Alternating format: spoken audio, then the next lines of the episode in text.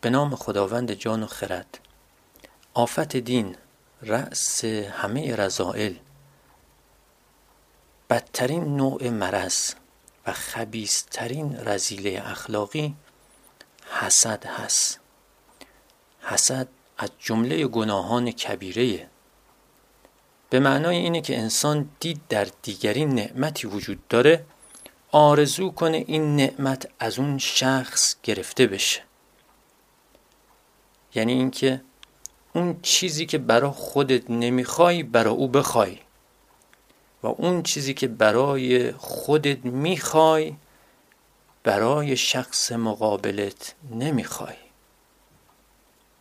عزیزان حسد محصول شش صفت رزیله اخلاقی دیگه هست. کسی که حرس و بخل داشته باشه عجب و کبر داشته باشه.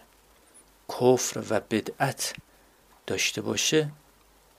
از این شش صفت رزیله اخلاقی حسد متولد میشه. یعنی آدم حریص حسوده. آدم بخیل حسود هم هست.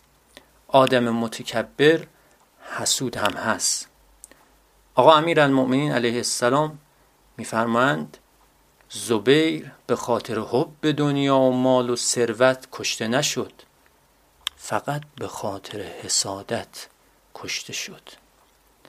حسد روحیه خاری و خودکمبینیه ریشه انسانهای بد در حسادته حسادت ریشه سقوط انسانهای خوب هست. از درگاه آقا ابا عبدالله الحسین علیه السلام طلب کنیم که ریشه حسادت را از روح ما بزداید. معاویه در حسادت به بنی هاشم میسوخت. نمی‌تونست ببینه که بنی هاشم از بنی امیه برترند. اما درمان این روحیه یکیش این هست که فکر کنیم در مورد ضررهای حسد. دوم ایمانمون رو تقویت کنیم. سوم کارهایی رو انجام بدیم که بر خلاف حسادت هست. و چهارم دعا راز و نیاز با ذات خداوند متعال.